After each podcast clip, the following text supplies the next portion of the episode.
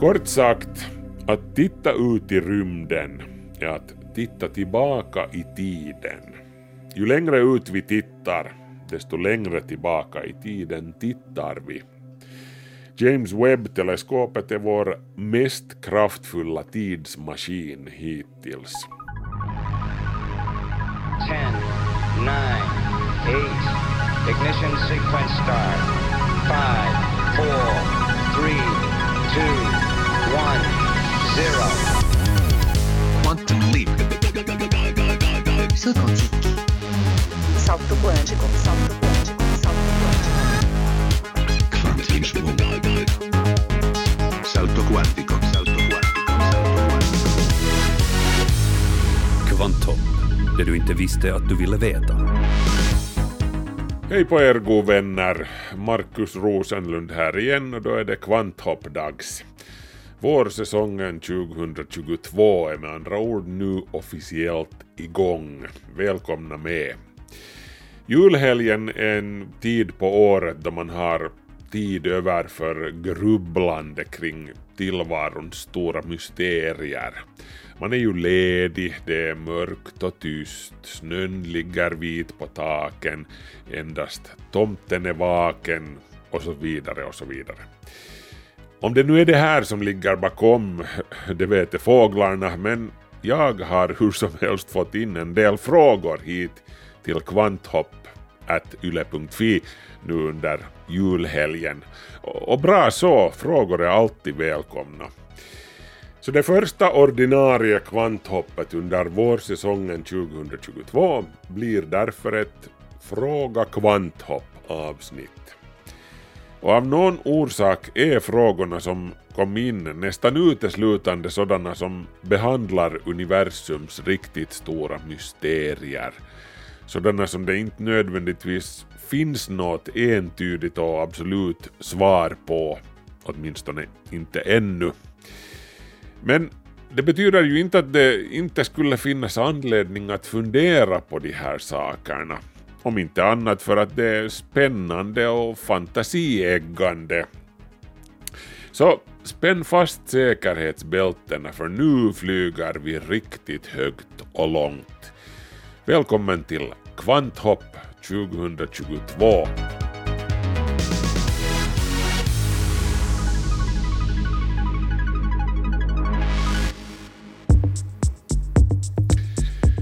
Innan vi tar itu med frågorna tänkte jag säga några ord om allt det superspännande som har varit på gång på rymdfronten nu under julpausen. And liftoff. Décollage.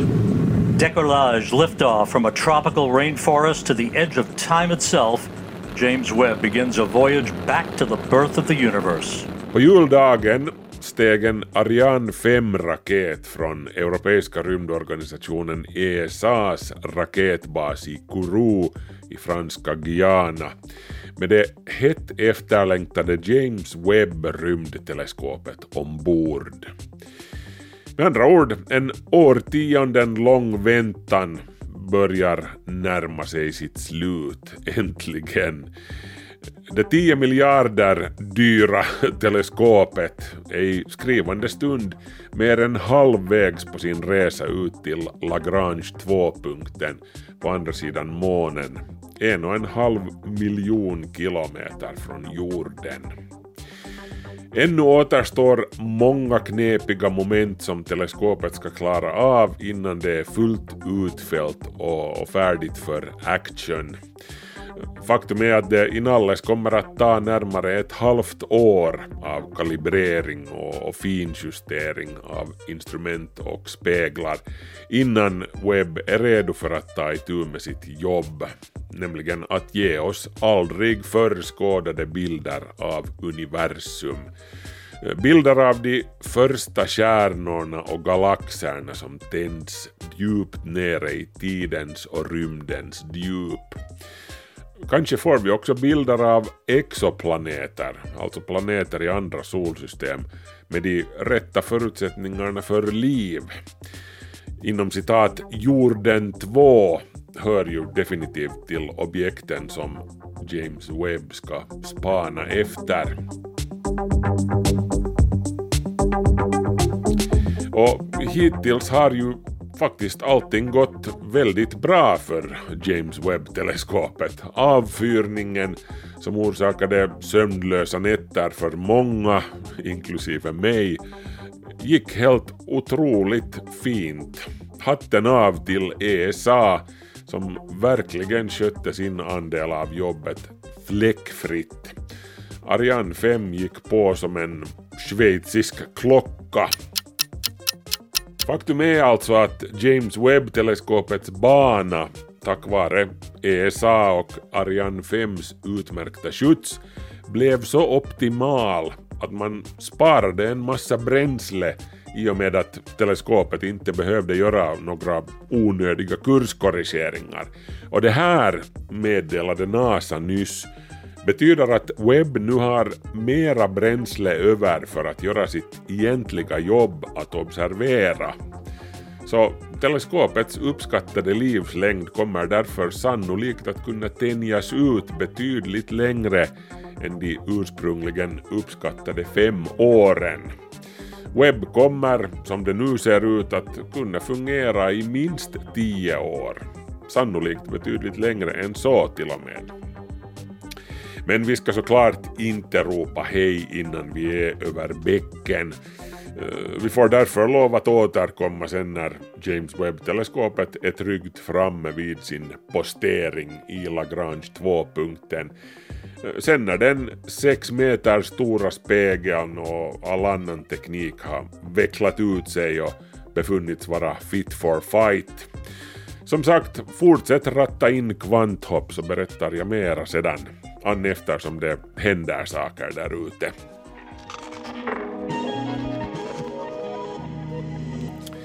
Men nu till saken. Den här veckan har avsnittet alltså rubriken Fråga kvanthopp. Den första frågan kommer från Harry Lahti i Korsholm. Hej Marcus, skriver Harry. Jag tycker att dina vetenskapsprogram är det bästa som Yle Vega bjuder på. men tack Harry. Eh, alla våra avsnitt finns ju för övrigt också att ladda ner som poddar på Yle Arenan. Eh, Nåja, ja, en liten parentes här. Hur som helst, Harry har snubblat på en artikel på webben. Den här artikeln behandlar fenomenet quantum entanglement, alltså kvantsammanflätning. Och Harry skulle vilja att jag berättar mera om det här så att man förstår saken bättre. Gott nytt år önskar alltså Harry Lahti. Jo, detsamma till dig, Harry. Alltså, en, en, ganska så svår fråga att inleda året med, men hej, man ska ställa ribban högt. Eh, det här minst sagt besynnerliga fenomenet kallat kvantsammanflätning eller kvantintrassling, det var ju någonting som gav självaste Albert Einstein nervösa ryckningar i hypofysen. Och det här är på riktigt ett av universums riktigt stora mysterier. Einsteins speciella relativitetsteori säger ju att ingenting kan färdas snabbare än ljuset. Inte heller information. Inte ens dåliga nyheter. Om någonting händer vid punkt A så kan den som befinner sig vid punkt B inte veta om det fortare än den tid som det tar för ljuset att nå punkt B. Till exempel om punkterna A och B ligger på 300 000 kilometers avstånd från varandra, då tar det en sekund att skicka ett meddelande mellan dem med ljusets hastighet. Fortare går det inte. Punkt. Det här kallas lokalitetsprincipen. Utom att det här inte tycks gälla för kvantmekaniken, läran om det riktigt, riktigt lilla, det som händer på atomnivå. Elementarpartiklarna de har vissa egenskaper som inte riktigt har några direkta motsvarigheter i den stora världen. Man talar om kvanttillstånd.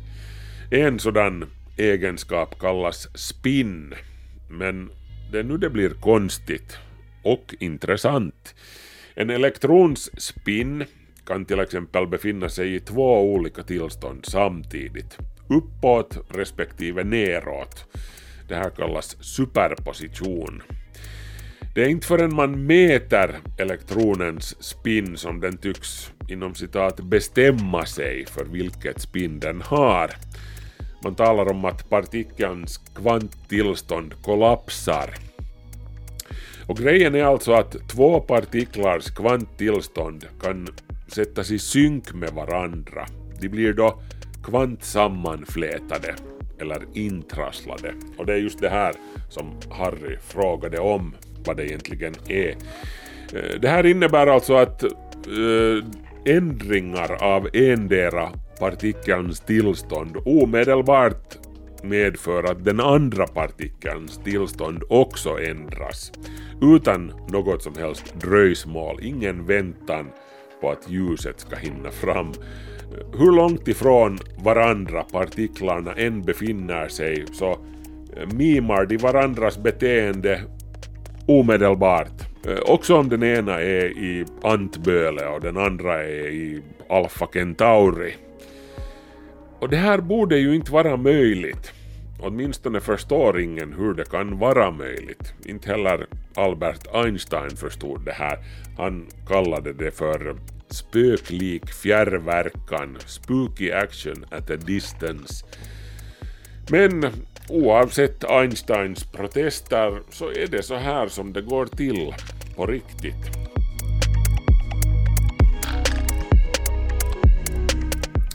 Tidigare har man utgått från att det här fenomenet bara fungerar på det riktigt, riktigt lilla, på, på enskilda elementarpartiklar.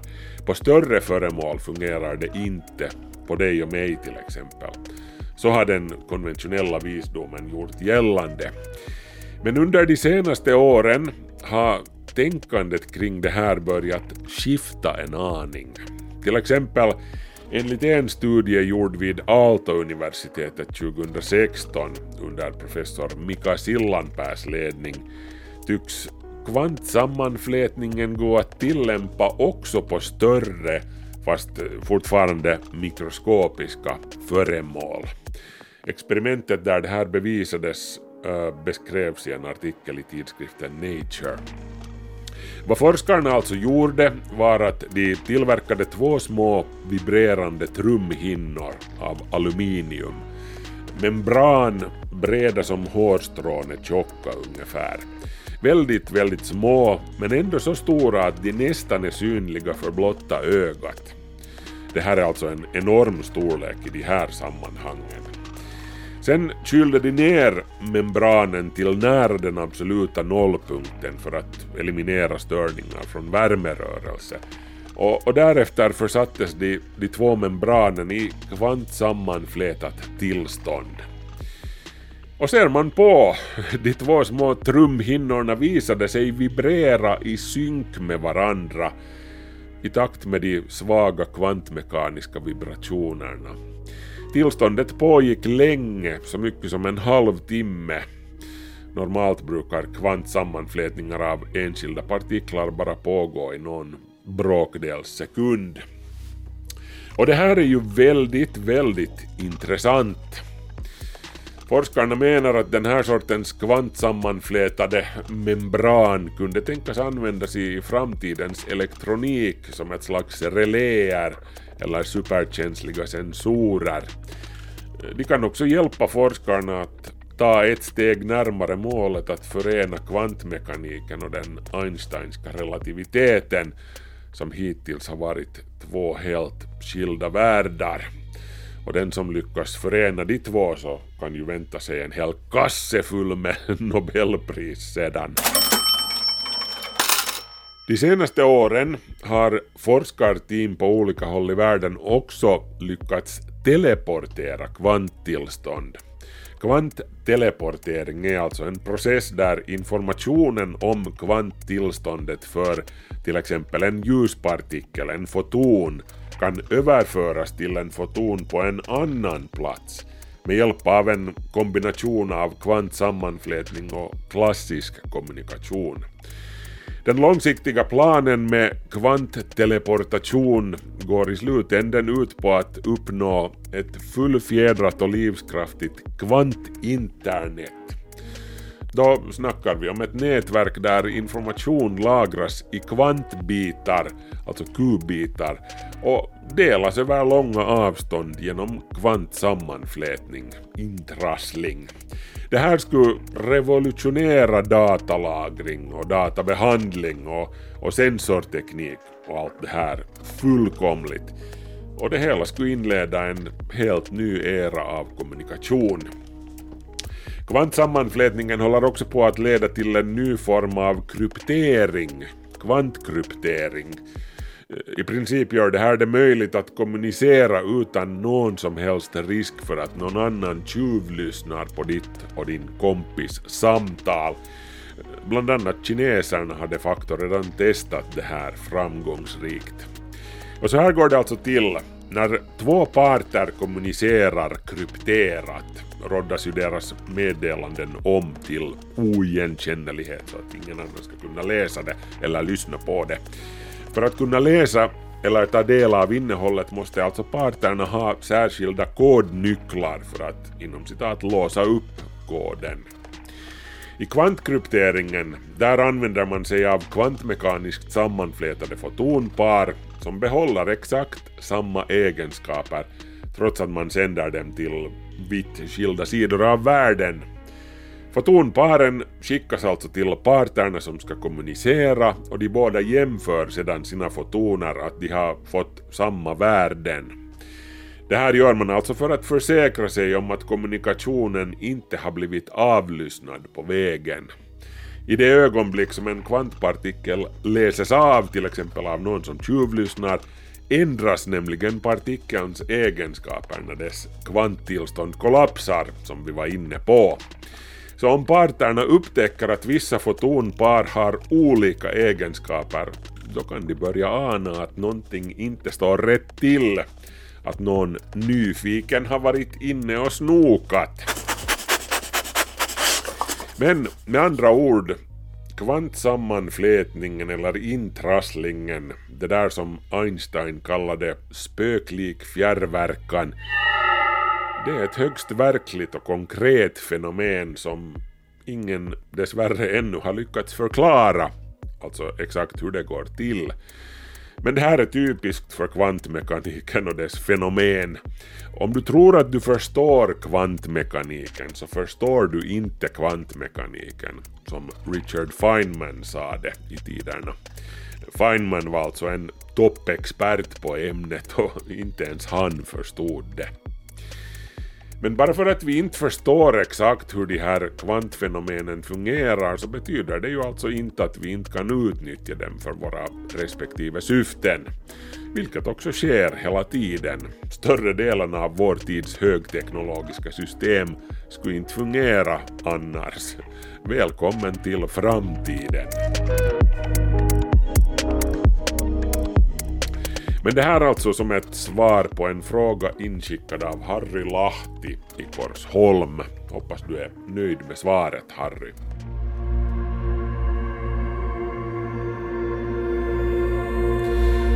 Nästa fråga kommer från Tor Bergman som jag träffade i Närpes för några år sedan och vi, vi snackade då kort om, om det som hans fråga handlar om och jag lovade återkomma i större detalj senare. Så här skriver alltså Tor. Det gällde Big Bang, ursmällen och det faktum att universum sedan dess utvidgas med otrolig fart sedd från centrum av den ursprungliga bangen. Utvidgningshastigheten har också kunnat fastställas med någon viss noggrannhet. Vi föreställer oss inte att vi, vi låg i bangens centrum, men om vi nu riktade våra instrument i en 360 graders rymdvinkel åt olika håll från jorden så kunde man då inte observera vissa olikheter i utvidgningshastigheten. Anta, skriver alltså Tor, att instrumentet av en händelse råkade passera i närheten av den ursprungliga Big Bang-händelsen. Eh, då kommer ju mätningarna att visa på en mycket mindre utvidgning på grund av att vi befinner oss på olika sidor om det ursprungliga Big Bang-centret.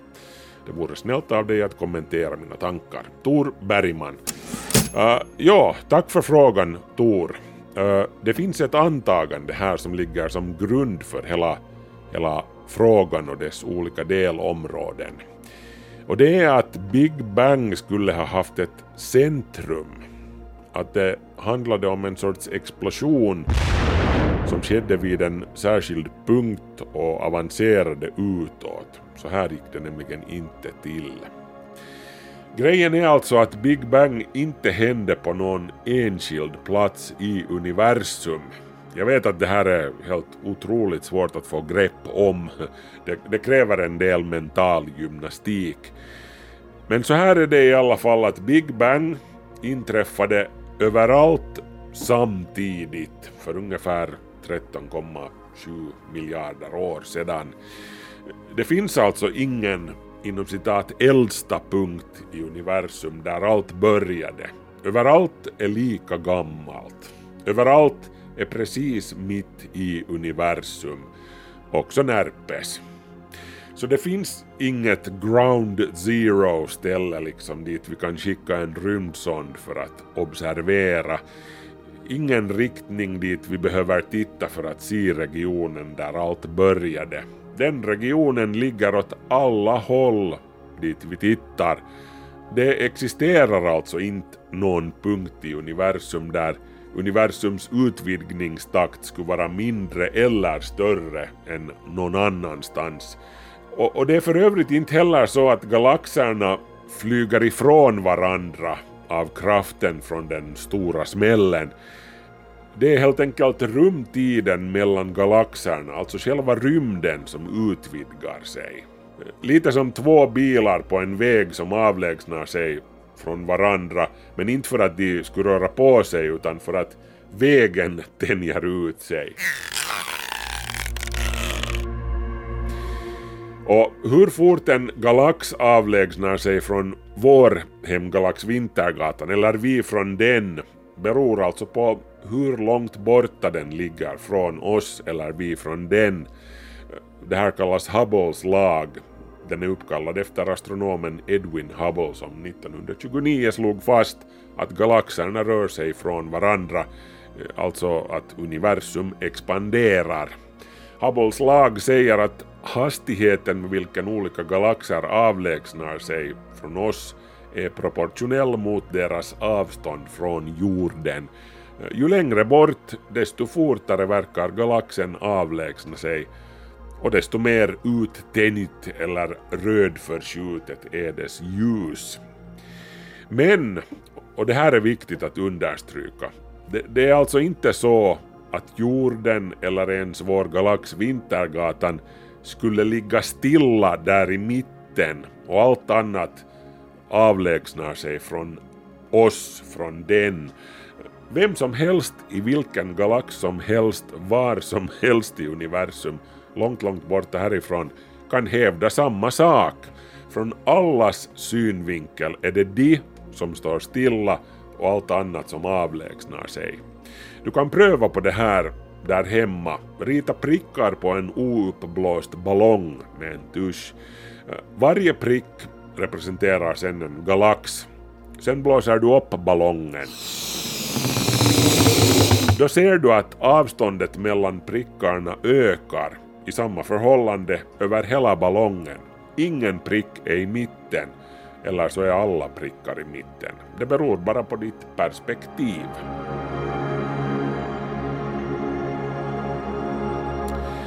Och när vi nu är inne på Tor Bergmans fråga så skulle vi kunna ta en annan fråga som tangerar samma ämne. Den är inskickad av Terho Kärkkäinen i Hollola. Så här skriver alltså Terho. Hej! Jag hoppas att programmet Kvanthopp skulle kunna belysa för mig och kanske också för andra lyssnare om en sak som jag inte alls förstår gällande astronomin, fysik, elektromagnetisk strålning och rymdteleskopet James Webb. Enligt Helsingin Sanomat 22.12 ska teleskopet förmodligen ge forskarna information om hur universumet var för 13,6 miljarder år sedan. Inom citat, så långt har man inte tidigare sett. Instrumenten mottar strålning som det verkligen var för länge sedan. Hur är det här möjligt? undrar alltså Terho.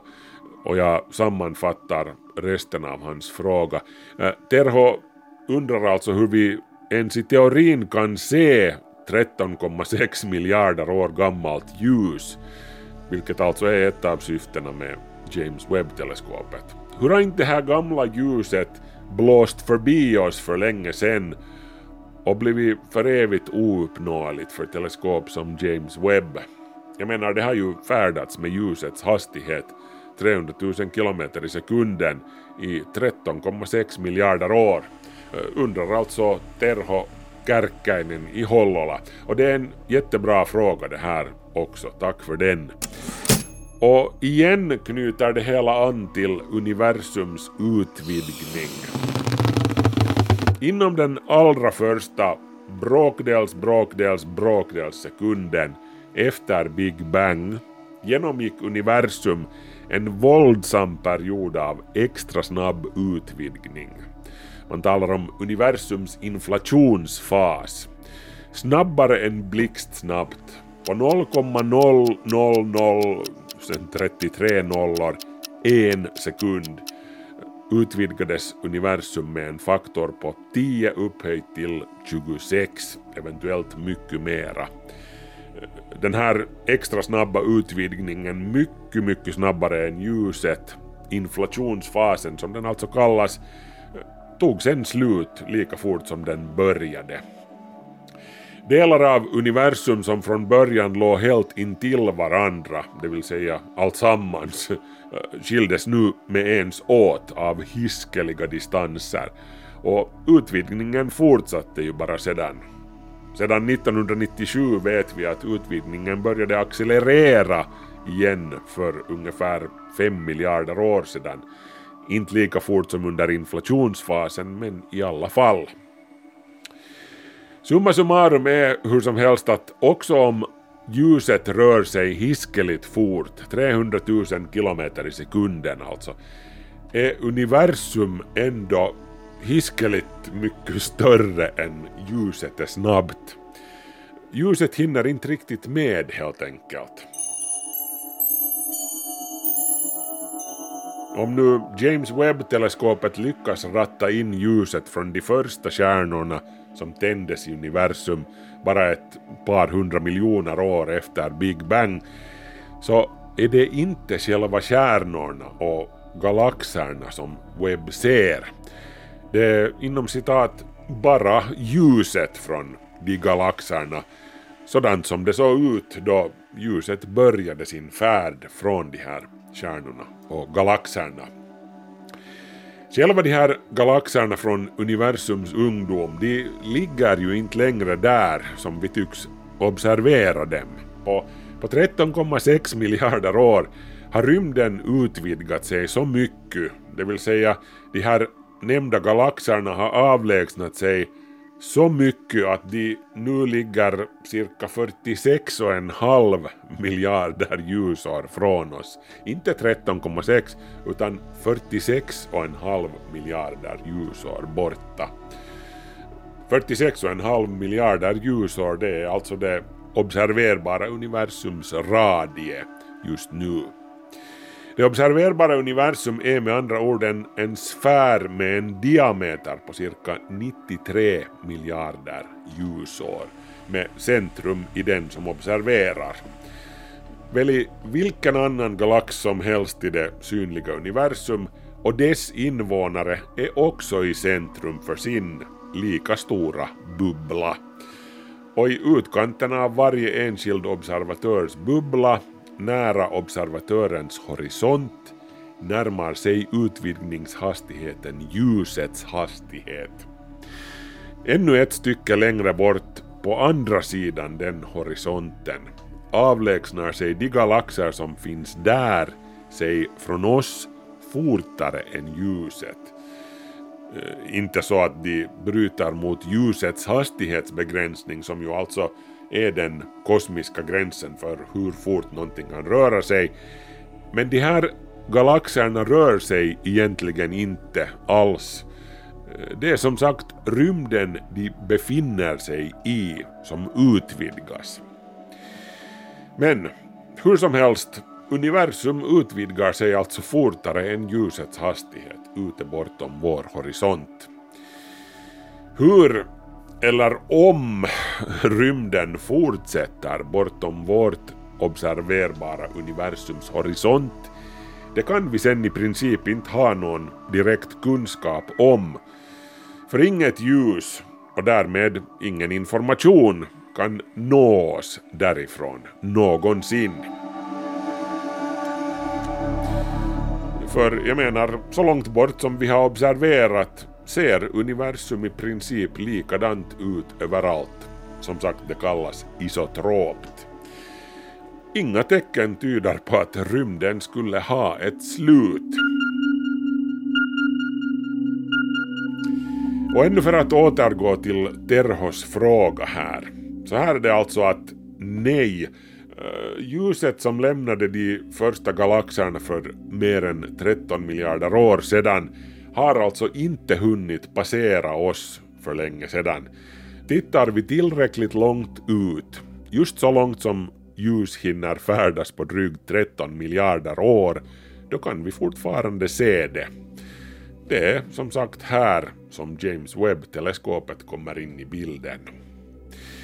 Men de här galaxerna själva de finns som sagt inte där längre. De har flytt långt, långt bort, längre ut än vår blick någonsin kan nå, mer än 45 miljarder ljusår bort. Samma sak gäller ju sen för eventuella intelligenta varelser på motsvarande avstånd från oss, 13 miljarder ljusår, om de tittar åt vårt håll. Inte ser de ju heller oss som vi ser ut nu. De ser den här regionen av rymden som den såg ut för 13 miljarder år sedan. De ser Vintergatans galax som den såg ut i sin barndom.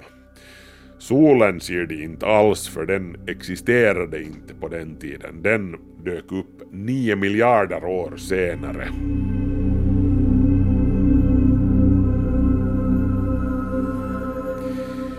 Kort sagt, att titta ut i rymden är att titta tillbaka i tiden. Ju längre ut vi tittar, desto längre tillbaka i tiden tittar vi. James Webb-teleskopet är vår mest kraftfulla tidsmaskin hittills. Och det här är ju någonting att se fram emot, dagen då Webb öppnar sitt öga för första gången. I väntan på det, skål!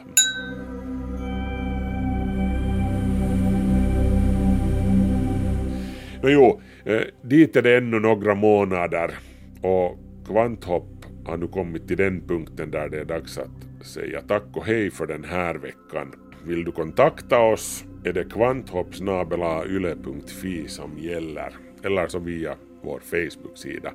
Och, och flera kvanthopp hittar du på Yle Arenan såklart. Markus Rosenlund så heter jag. Ha det bra, vi hörs, hej så länge.